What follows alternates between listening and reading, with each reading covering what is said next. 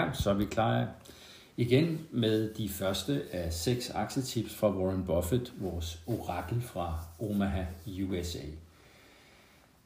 Hans første tip handler om at kigge på, om virksomheden har det, han kalder stabile resultater. Det vil sige, at de er gode til at forrente den kapital, de har til rådighed, altså den investering, som andre laver i virksomheden, eller de selv laver i virksomheden, kan de forrente den.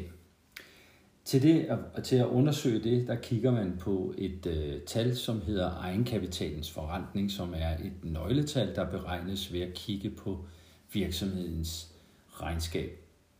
Så vi skal altså ind og lige at kigge på, hvor i regnskabet kan vi finde de tal, og så når vi så har beregnet det, så kan vi bagefter vurdere det tal i forhold til mange andre investeringsalternativer. Det er et rigtig godt tal at bruge, egenkapitalens forretning, fordi de kan direkte sammenlignes med andre brancher, andre virksomheder eller andre investeringsalternativer.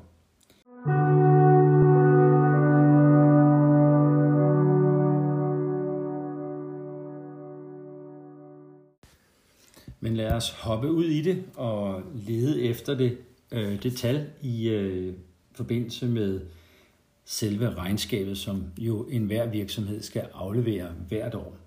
Øh, et øh, regnskab består jo af to væsentlige dele, som vi gennemgik for et stykke tid siden, nemlig en resultatopgørelse og en balance. Så på den ene side har vi altså viden om driften, altså hvordan det går dag til dag, hvor meget vi sælger, og hvor meget vi har omkostninger, og hvor meget vi så tjener os. Det tal og den hvad skal vi sige, vurdering øh, og analyse kan vi finde ved at kigge på resultatopgørelsen. På den anden side er der jo det, vi kalder balancen, som består af de aktiver, altså de værdier, man har og bruger i sin virksomhed, og så passiverne, som er, hvordan de her værdier de er anskaffet. Om de er anskaffet ved, at man har egne penge, eller man har finansieret aktiverne ved hjælp af lån for eksempel. Der er jo kun to måder at finansiere aktiver på. Det er jo enten ved at låne pengene, eller ved at have pengene selv.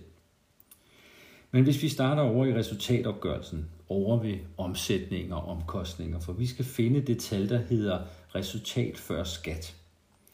Og det finder vi ved at øh, kigge på øh, resultatopgørelsen. Øverst har vi vores øh, omsætning, det vil sige, hvor meget vi har solgt fra. Og når vi så har kigger længere ned af resultatopgørelsen, så kan vi se, hvor mange omkostninger, der er løbet på for at sælge de varer, vi har solgt. Variable omkostninger er for eksempel alle dem, der varierer med antallet af solgte enheder. Og så er der også nogle faste omkostninger, som er dem, som vi jo altid har, uanset om vi sælger noget eller ej. Så kommer vi ned til noget, der hedder afskrivninger og nedskrivninger. Det er sådan en, øh, en vurdering af, hvor meget slid der har været på de aktiver, som vi har. Hvis man nu for eksempel har en fabrik, hvor der er nogle maskiner, og hvis de bliver brugt til at producere øh, de her produkter, vi har, jamen så slider det på maskinerne, og derfor så er det jo fair nok, at man siger, jamen værdien af de maskiner er, når de bliver brugt en lille smule mindre. Svarer jo til, at vi køber en ny bil, og når vi så kører i den, så kan vi jo ikke få den samme værdi øh, som da vi købte den og anskaffede den for tid tilbage. Så der er altså en vis form for øh, nedslag i værdien når vi, af de øh, aktiver, vi bruger. Så når vi trukker dem fra, så kommer vi til de finansielle poster. Det er jo alt for rente og udgifter og indtægter oftest. Og når vi har trukket dem fra, så har vi faktisk resultatet lige før vi skal betale skat af det. Det resultat, øh, det tal, det er det, vi skal bruge til at sætte øverst i vores regnestykke i tælleren. I nævneren skal vi så finde egenkapitalen, og det vil sige, der går vi over i balancen, og der skal vi så over i passiverne, og der skal vi så finde det, der hedder egenkapital.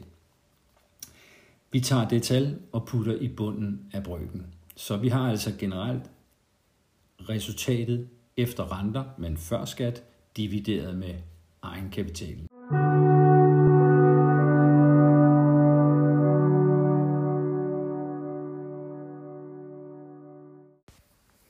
Nu har vi så beregnet det, og nu skal vi så til at bruge tallet til vores analyse.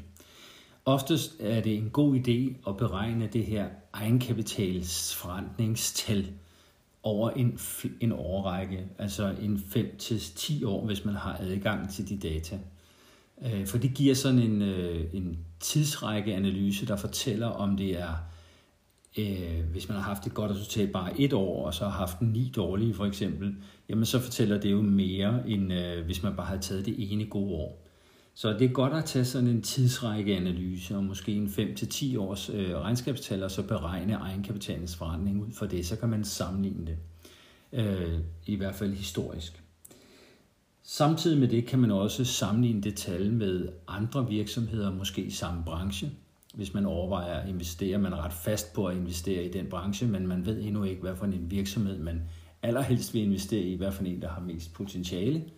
Så kan man altså bruge det tal til at sammenligne det lidt, for at finde ud af, hvem har opnået de bedst stabile resultater. Omvendt kan man også bruge egenkapitalens forandring til at kigge på alternative muligheder for investering – Altså kan man, øh, kan man få en forrentning, øh, der er bedre end, end øh, den her aktie ved at gå for eksempel i banken, eller ved at investere i en bolig, eller øh, lægge pengene i banken for eksempel. Øhm, ja, så, så der er forskellige muligheder for at bruge det her tal på tværs af investeringsalternativer, men også på tværs af virksomhederne i brancherne eller i forskellige brancher. Hvis man er investor, så kigger man oftest på 15% eller mere inden for det her tal.